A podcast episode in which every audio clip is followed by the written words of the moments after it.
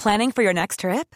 Elevate your travel style with Quince. Quince has all the jet setting essentials you'll want for your next getaway, like European linen, premium luggage options, buttery soft Italian leather bags, and so much more. And is all priced at 50 to 80% less than similar brands. Plus, Quince only works with factories that use safe and ethical manufacturing practices. Pack your bags with high-quality essentials you'll be wearing for vacations to come with Quince. Go to quince.com/pack for free shipping and 365-day returns. Hiring for your small business? If you're not looking for professionals on LinkedIn, you're looking in the wrong place. That's like looking for your car keys in a fish tank. LinkedIn helps you hire professionals you can't find anywhere else, even those who aren't actively searching for a new job but might be open to the perfect role. In a given month, over 70% of LinkedIn users don't even visit other leading job sites. So start looking in the right place. With LinkedIn, you can hire professionals like a professional. Post your free job on linkedin.com slash people today.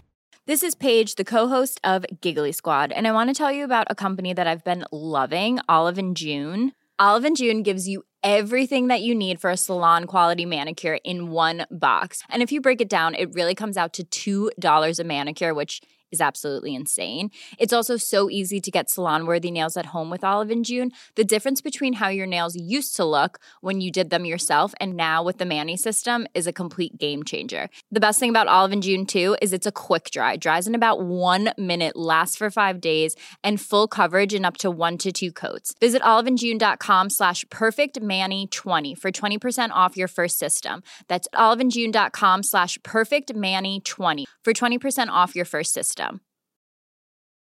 Wow. Nice. Yeah. What you're hearing are the sounds of people everywhere putting on Bombas socks, underwear, and t-shirts made from absurdly soft materials that feel like plush clouds.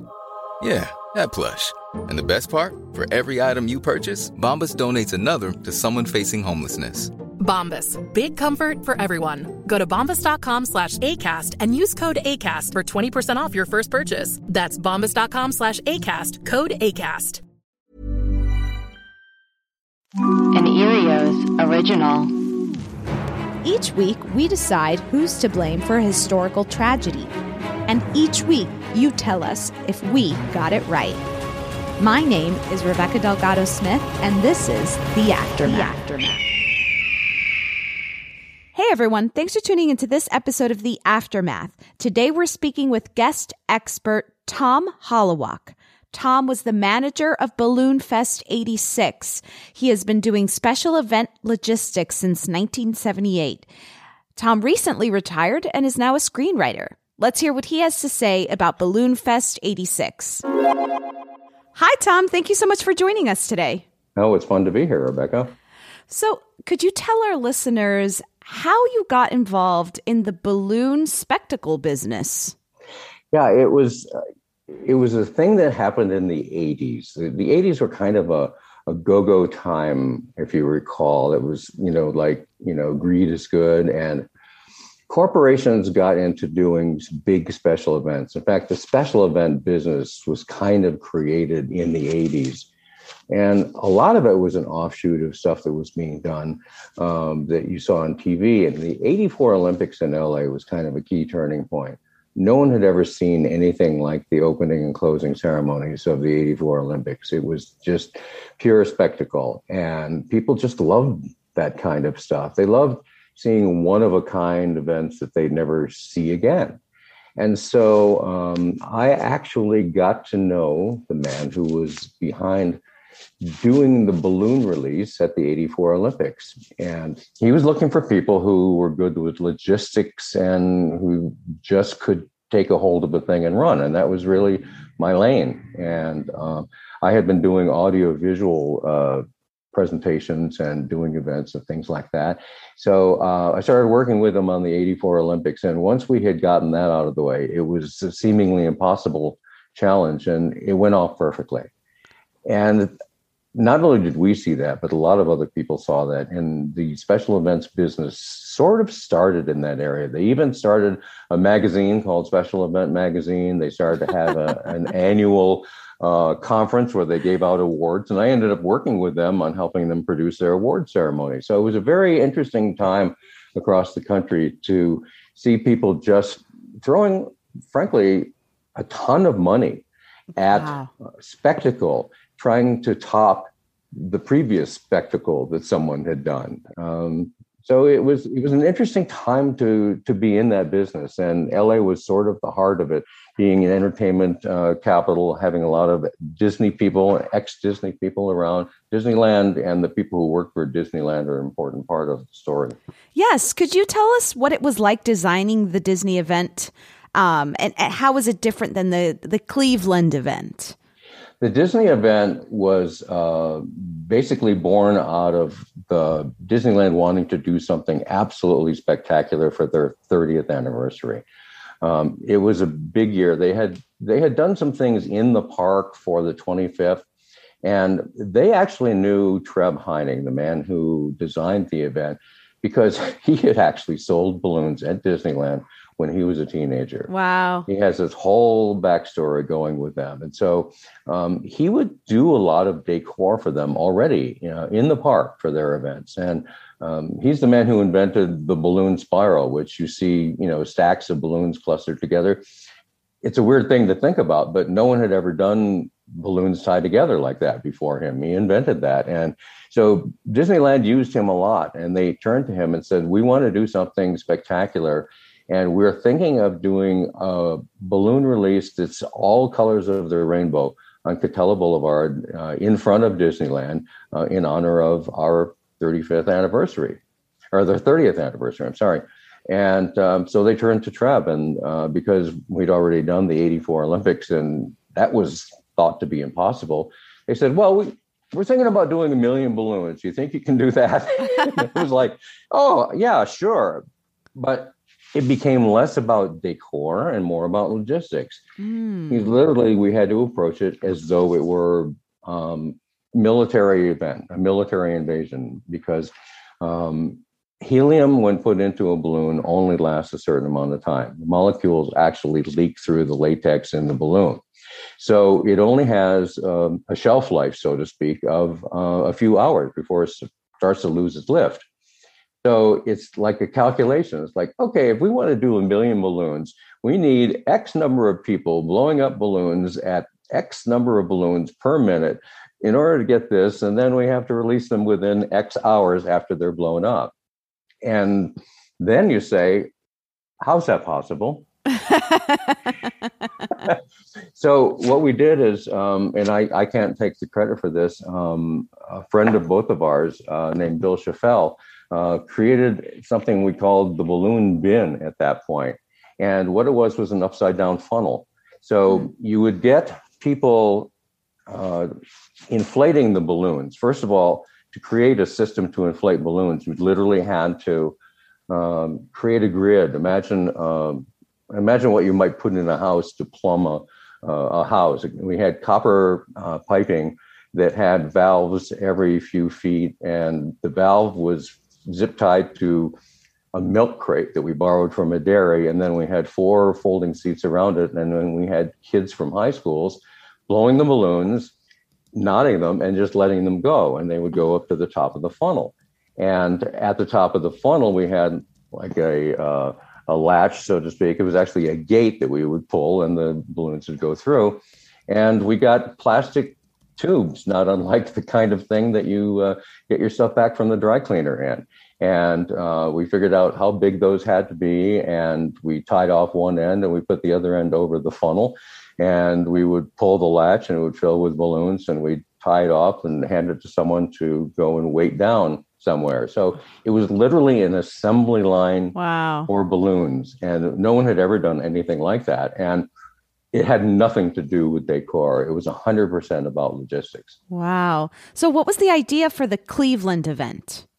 Well, the Cleveland event was born from the need for the United Way in Cleveland to do something to raise money for the United Way, which they had always done. They had always gotten the school kids involved in something, I mean, not a bake sale per se, but the kids had always been able to raise money at school uh, in order to make money for the United Way every year.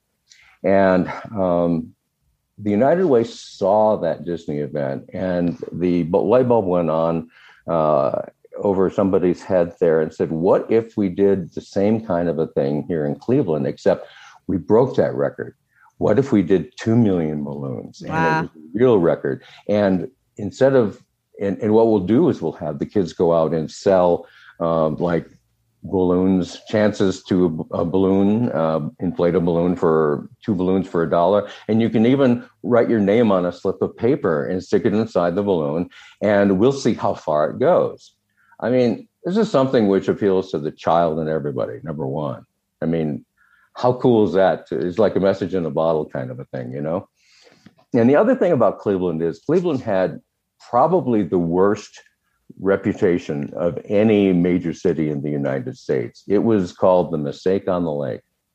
Um, Cleveland at that point was known as the city that had the river that caught fire, period. If you said Cleveland to anyone, that would be the first thing they thought of. Wow. Yeah. And so it the city fathers were all behind it. Um, the level of cooperation that was um, given to the United Way and eventually to us by everyone in the city of Cleveland from the top down was absolutely stunning. So, what were some of the regulations and requirements around creating uh, the event? Well, number one, we had to get permission from the FAA for the airspace. Um, the site for the event was a place called Terminal Tower, uh, downtown Cleveland. And if you look at it in a picture, it looks kind of like a mini version of the Empire State Building. Uh, and it's on a uh, it's on a square, which had just been um, turned into like a wonderful public space. Uh, back in the 80s, they were starting to do fun things with public spaces and urban renewal, and they were like taking bricks and, and bricking things and making freeform steps and gardens. And it was meant to be a beautiful public space. And uh, it was actually graced by a statue of Moses Cleaveland, who the city of Cleveland is named after. So um, it it's began as um, it began as, as a, a logistics challenge to figure out okay how are we going to do this differently than we did it in disneyland because we looked at it and we said there's no way that we can do 2 million balloons using the technique that we did in disneyland there's just it just didn't pencil out there was no way we could get that many people Yeah. So, I- I'm just curious about the um, preparations. Um, maybe you could walk us through the night before and the day of the event, how it all unfolded. Well, the preparations for the event started months in advance, figuring out how we were going to do this. So instead of creating a balloon, a bunch of balloon bins where the balloons went out the top into tubes, we basically turned all of Terminal Tower Square, a city block, into a balloon bin. So we created a structure that had um, sides um, made out of scaffolding, heavy duty scaffolding. And then there were tarps that were wrapped around the outside of the scaffolding. And then on top of the scaffolding was a one piece net so that the balloons, which naturally want to go up in the air, instead of going up and going into a funnel, they went up into this giant net.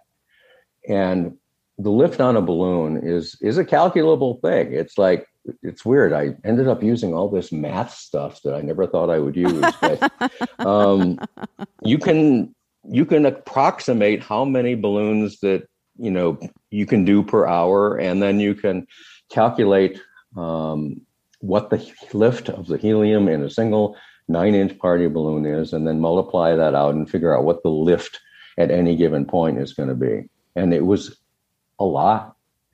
And we talked to architects about this. This wasn't anything that we threw together. And um, so, in the preparation for this, we're meeting with the city, and the city planner said to me, You know, even though this is a temporary structure for safety reasons, we have to conform to the actual building code of any building you're going to put up. I said, Okay, what does that mean? He said, Well, the most important thing for you is that um, all buildings, permanent buildings, have to withstand a 90 mile per hour wind.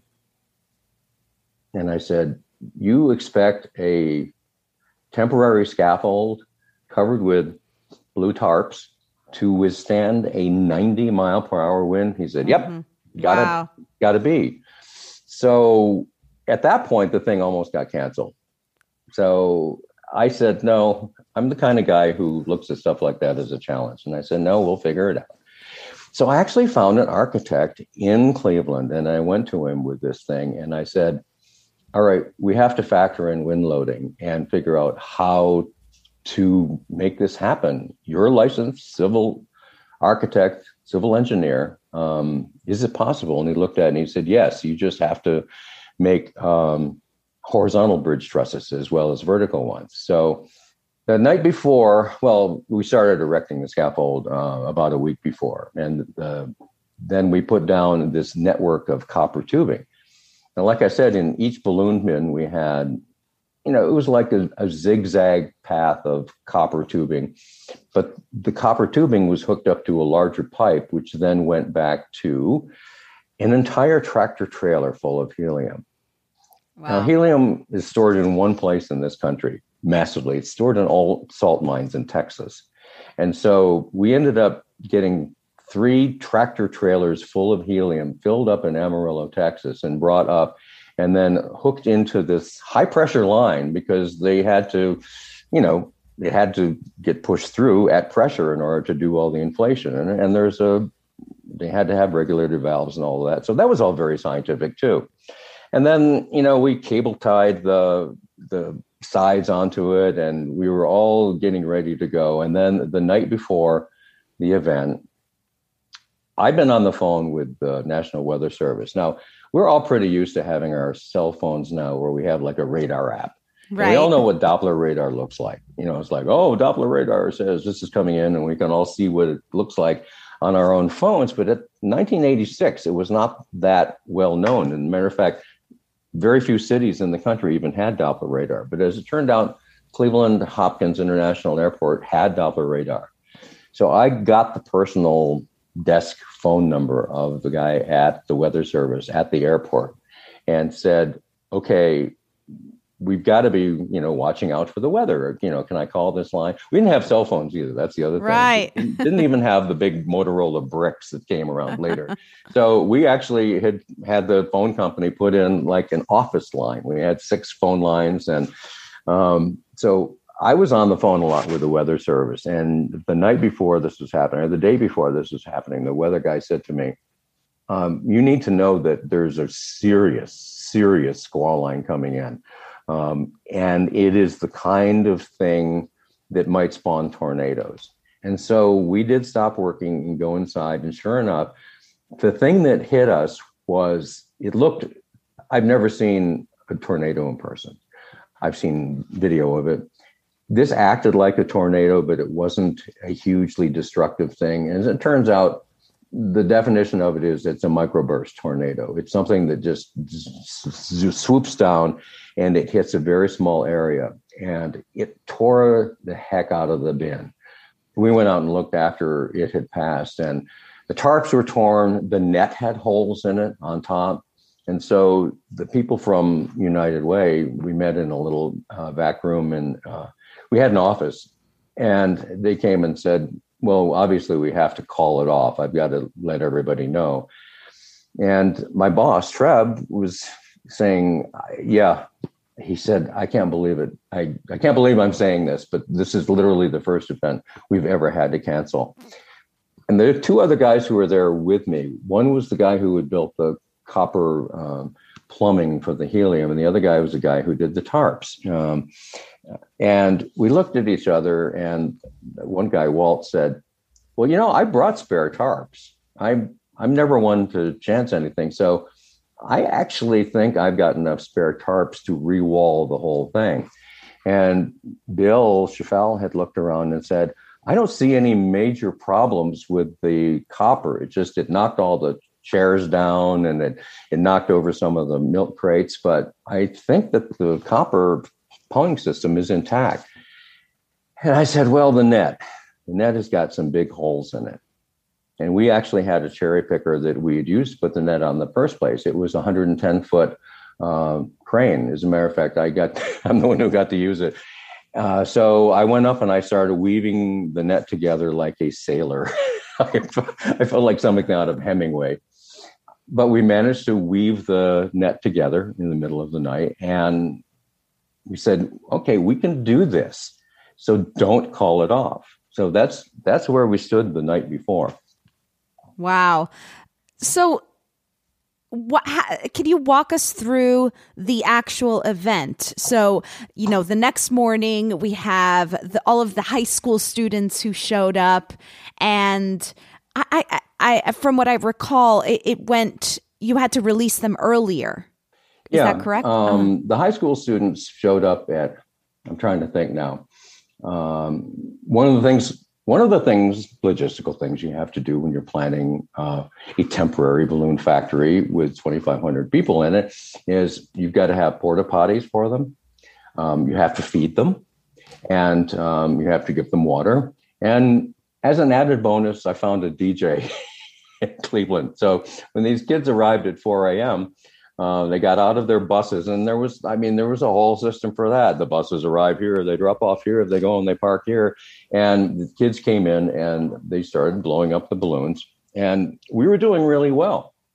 Um, we had we actually had a representative from um, Guinness uh, Book of World Records there because we said that this is definitely going to be bigger than the Disneyland event, and so there was actually a a formula for figuring out how many balloons really went up because um, balloons would pop as you blew them up sometimes. That's just, there's a certain amount of wastage. And so we actually had people whose job was nothing more than picking up pieces of balloons that had popped on the ground so that we could account for them. And so the kids start blowing, and the net is starting to rise and it's just it's an amazing thing to see. It was like an amoeba. It was just started slowly growing and rising. So here we are and i'm finally at the point where i'm going to say it's it's about 8 a.m and i finally said i think this is going to work I mean, that's how close it was. Yeah, and then I got yeah. on the then I got on the phone with the weather service, and the guy said, "Look, Tom, I got a level with you. There's another squall line on the way. It's not as bad as the one the other day. There's, there's not a danger of tornadoes or microbursts or anything, but it's got some serious rain potential, and it's got some serious wind behind it. So we're trying to time it, and on the Doppler radar, you know, they do one every minute or so. And you can look at it and you can kind of calculate. And our release was supposed to be at two. And he said, by my crude calculations, this thing is going to be right on top of you at two. And if that amount of rain had come down on top of the balloons, they wouldn't have gone off. So I said, What time do you think we should go? And he said, Frankly, the sooner you can do it, the better. Mm, it was coming. It was looming. And so we just had to make the announcement to everyone. And, and there was there were two million people downtown. I mean, this is the biggest event that happened since um, VJ Day in 1945 when everybody turned out. And so we had we had you know speakers and we made announcements to people and said, okay, people, get your cameras ready because we're going to release a little bit early. And so they were all set, and we we we pulled the, the, the rip cords. We we we cut down the cords that were holding uh, three sides of the net. The whole thing was intended so that three sides would release, and then the one edge of the net would just fly up, and it would hold on, and the rest of it would fly up. And we had big weather balloons tied to the ends of the net so that they would pull the net up, and it all worked. It worked perfectly. Um, yeah. And then slowly the rain came in. Now the good news is is that it was not torrential rain. Um, it was it was a pleasant rain. It was you know it was sort of a nice uh, shower, and people were down there and they were getting wet, but they didn't really care. But it made the balloons wet and it made them heavy, and then they started Okay. to sink.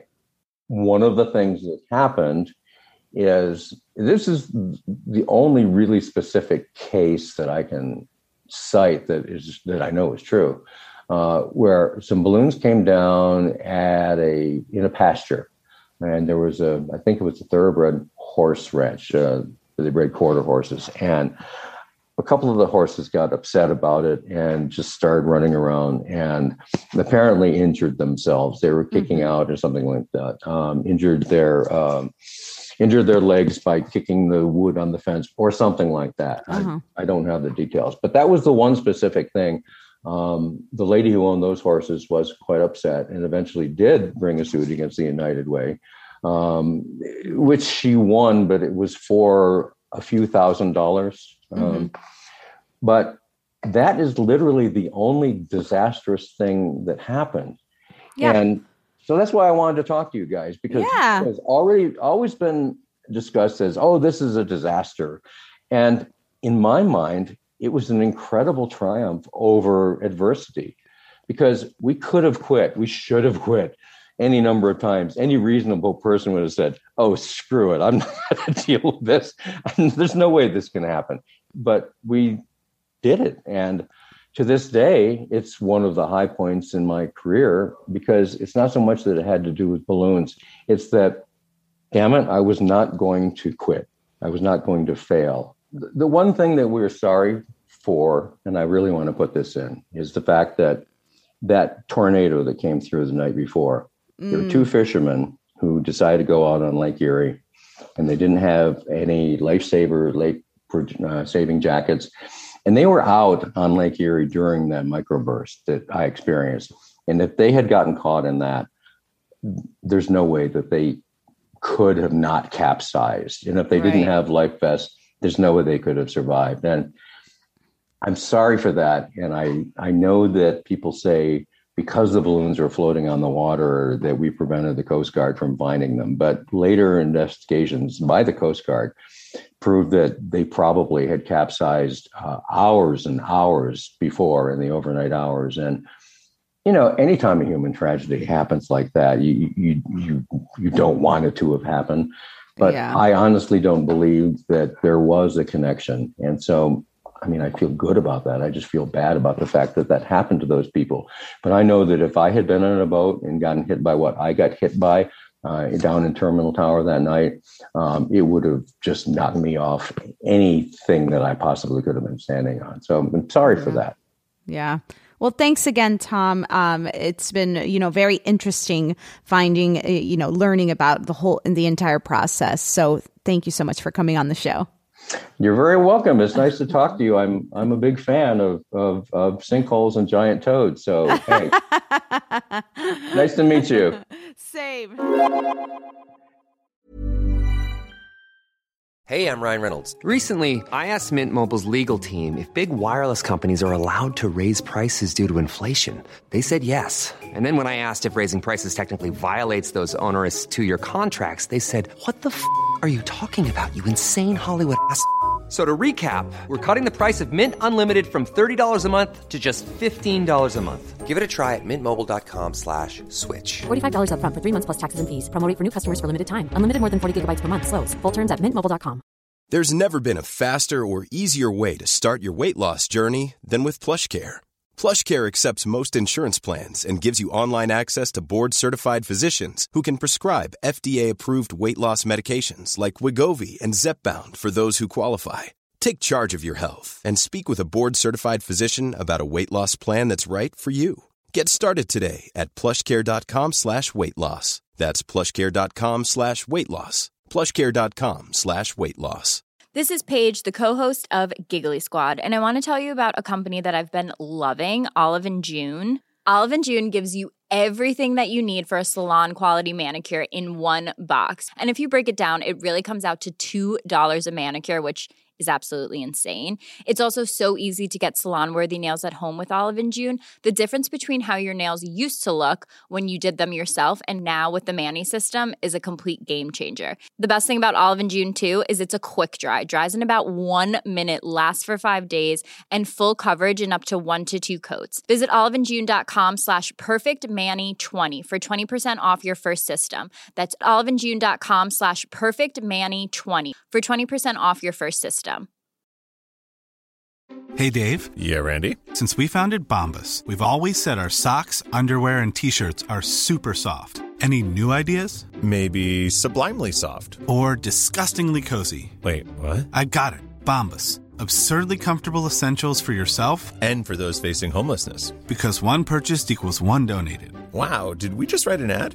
Yes. Bombas. Big comfort for everyone. Go to bombas.com slash ACAST and use code ACAST for 20% off your first purchase.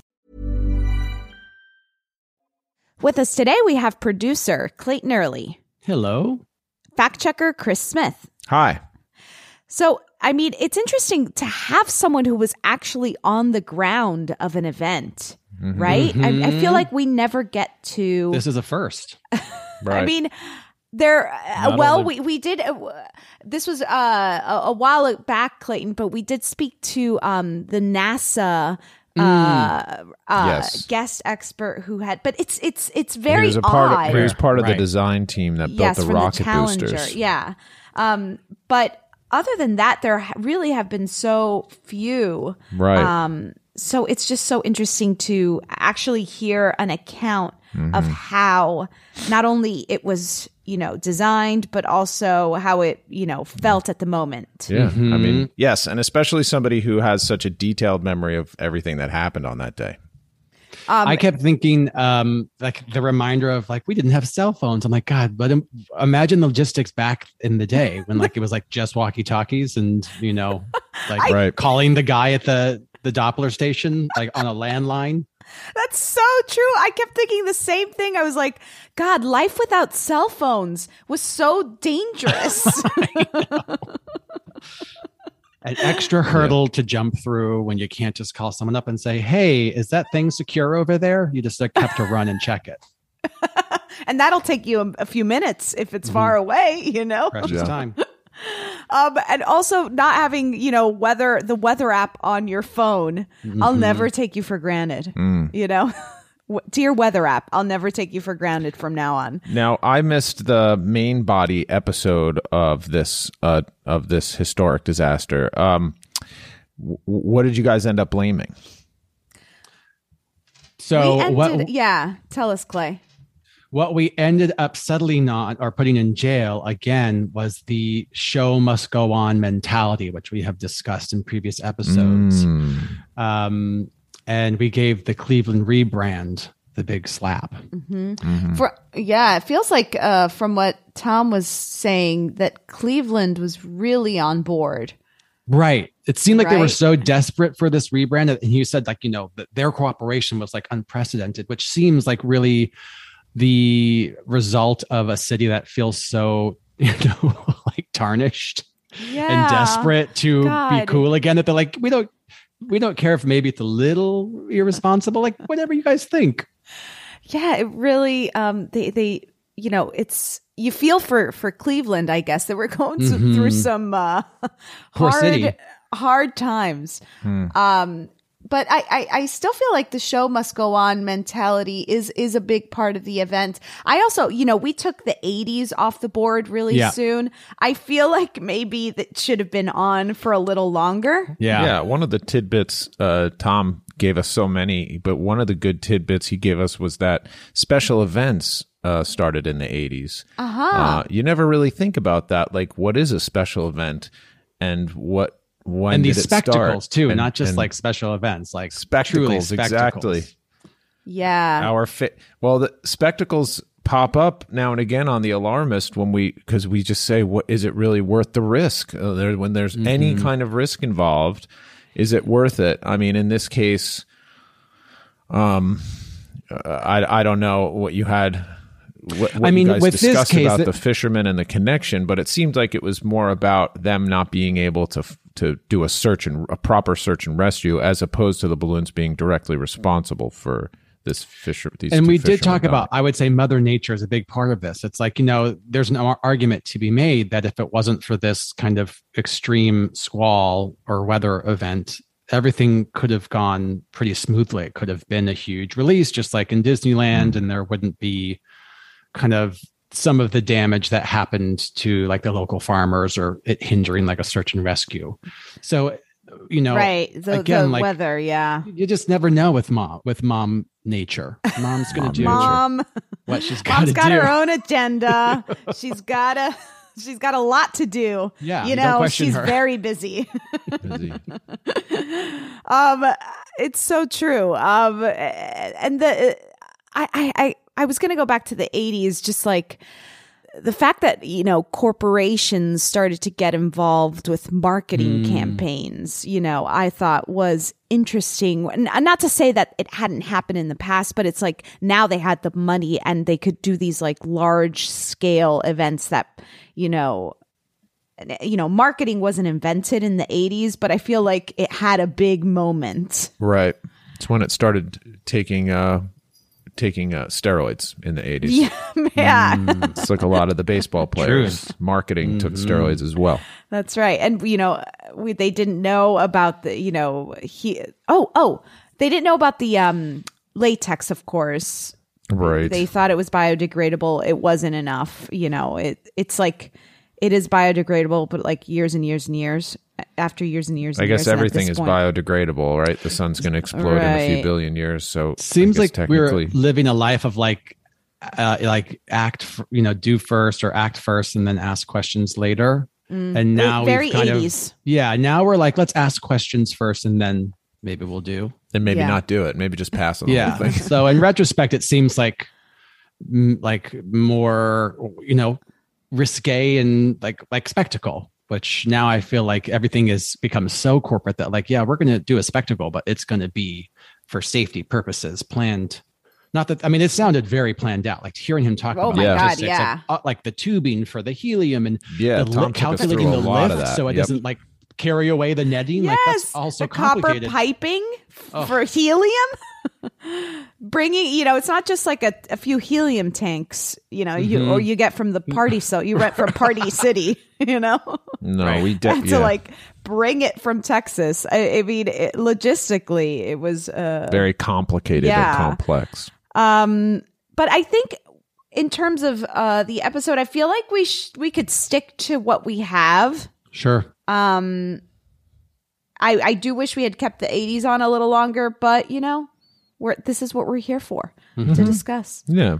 Um, so Clayton, uh, before we go, have how has it been going with the reviews? Because I know we were trying to get it up from you know we we want to get more reviews and we want to raise the rating. So hmm has there been a, a response? You know what? I'm gonna I'm gonna have to check right now. Yeah, because I don't want to say that our the alarmy's hard headed again.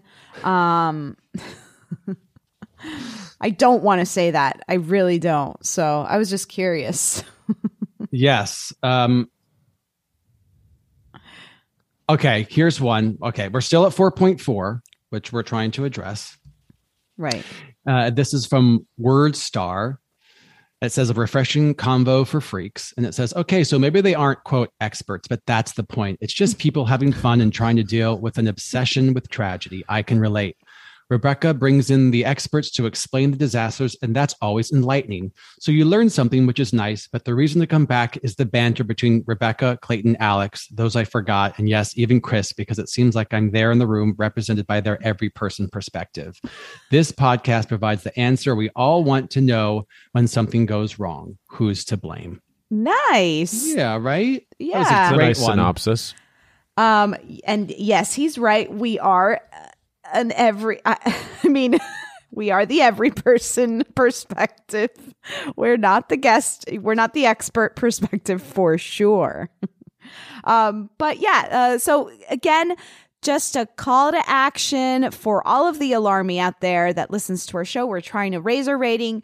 Get uh, uh if you go on Apple Podcasts, rate, review, subscribe, five stars, amazing. Uh, and we're so grateful for you guys. It really helps us to get the word out uh, about our show and keep the mics on.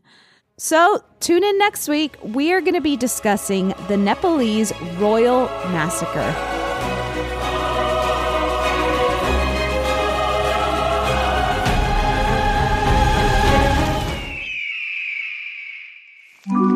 Earios.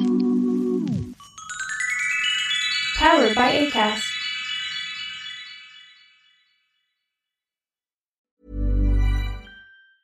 Even when we're on a budget, we still deserve nice things. Quince is a place to scoop up stunning high-end goods for 50 to 80% less than similar brands. They have buttery soft cashmere sweaters starting at $50, luxurious Italian leather bags, and so much more. Plus, Quince only works with factories that use safe, ethical, and responsible manufacturing. Get the high-end goods you'll love without the high price tag with Quince. Go to quince.com slash style for free shipping and 365-day returns. Even when we're on a budget, we still deserve nice things. Quince is a place to scoop up stunning high-end goods for 50 to 80% less than similar brands. They have buttery soft cashmere sweaters starting at $50, luxurious Italian leather bags, and so much more. Plus, Quince only works with factories that use safe, ethical, and responsible manufacturing. Get the high-end goods you'll love without the high price tag with Quince. Go to quince.com slash style for free shipping and 365-day returns.